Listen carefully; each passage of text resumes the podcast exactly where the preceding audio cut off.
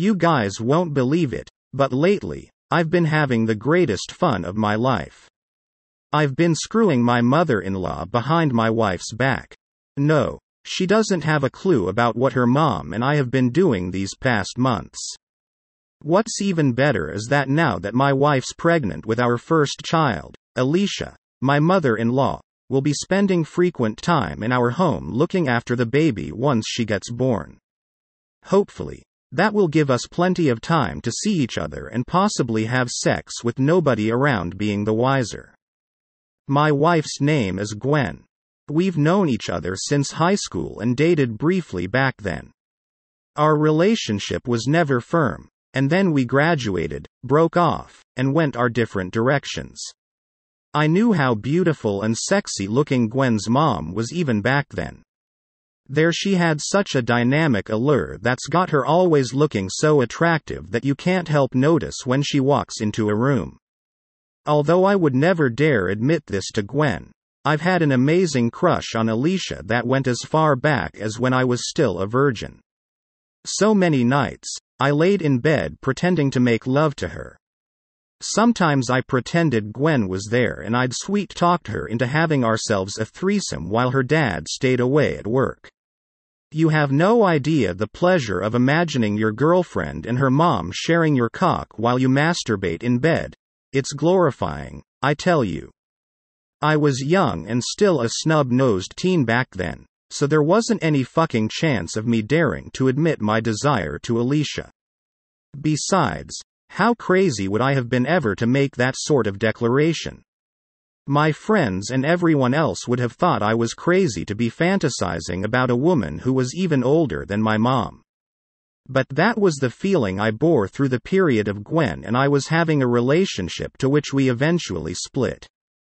Years went by and we lost touch until one evening when we reconnected at our high school class reunion party.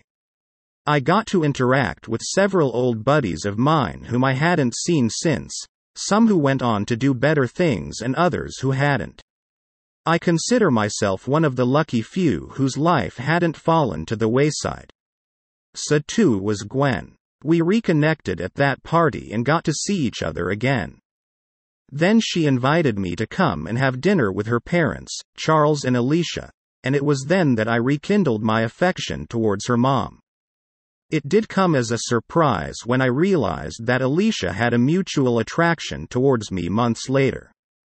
By this time, Gwen and I were going strong, and we then decided to complicate our relationship by getting engaged. I would observe Alicia cutting me subtle stares whenever I came around. Even when we talked, I perceived some hidden anecdote in her words that enticed me to play along.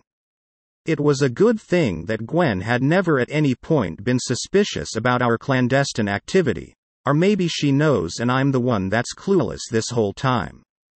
I have made sly attempts in previous months to see if Gwen was seriously aware, but she has been blank on that aspect so far. During one of our recent meets, Alicia and I discussed coming clean and telling her, hoping that maybe we could work some resolve, but the answer turned out to be a hell no. There's no way Gwen would agree to such activity, especially not when it involves her mom. Worst case scenario is we would get divorced, and then God knows her dad's reaction when he finds out about Alicia and me.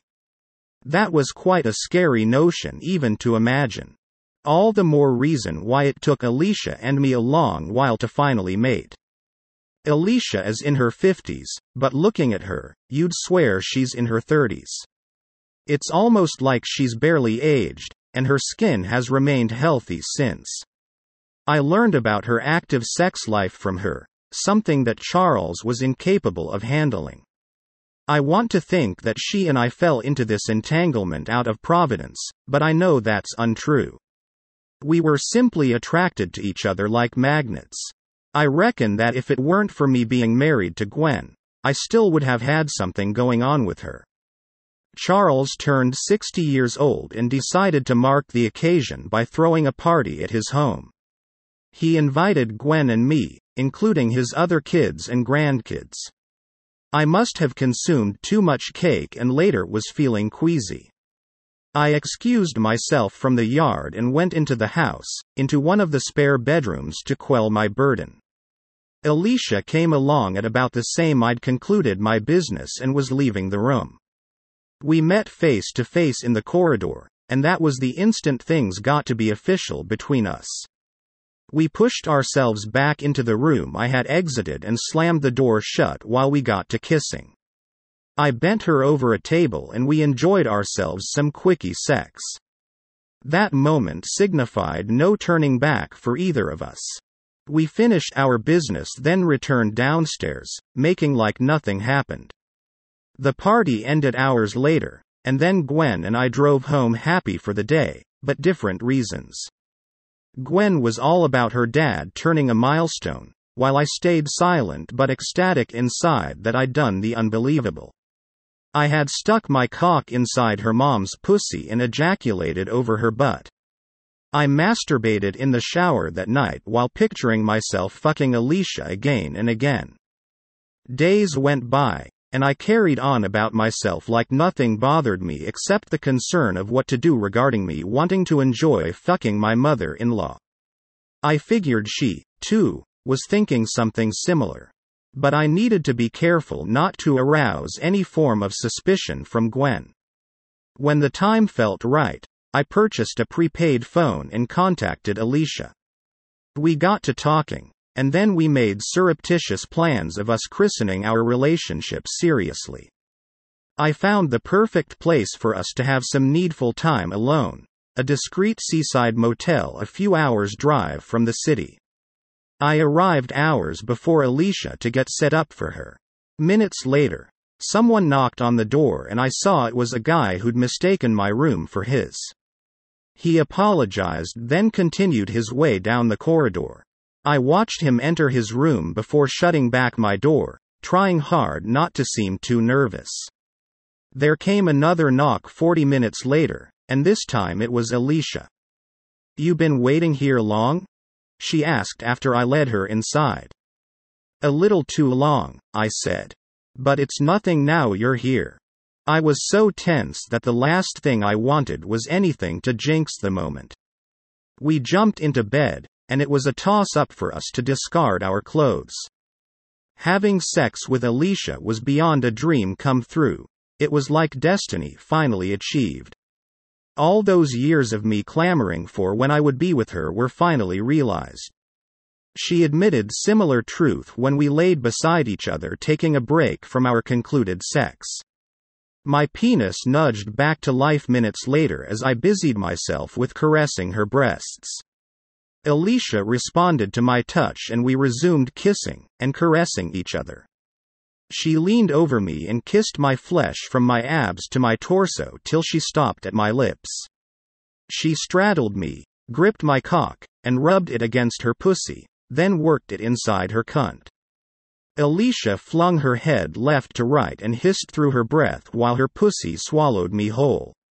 Her pussy felt like the sweetest honey. I could remain inside her all day and not worry about anything. I caressed her thighs as she began jerking her hips slow and steady.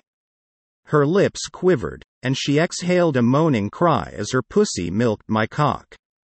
My hands went to grab her butt and smacked her ass as a way of letting her know I was digging her groove. Alicia responded by bucking her hips faster. I pulled Alicia towards me for a tight embrace and we smacked lips.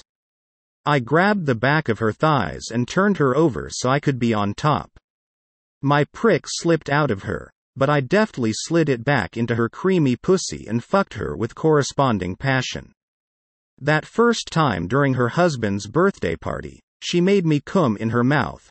This time, she demanded that I cum inside her pussy, which I ended up doing.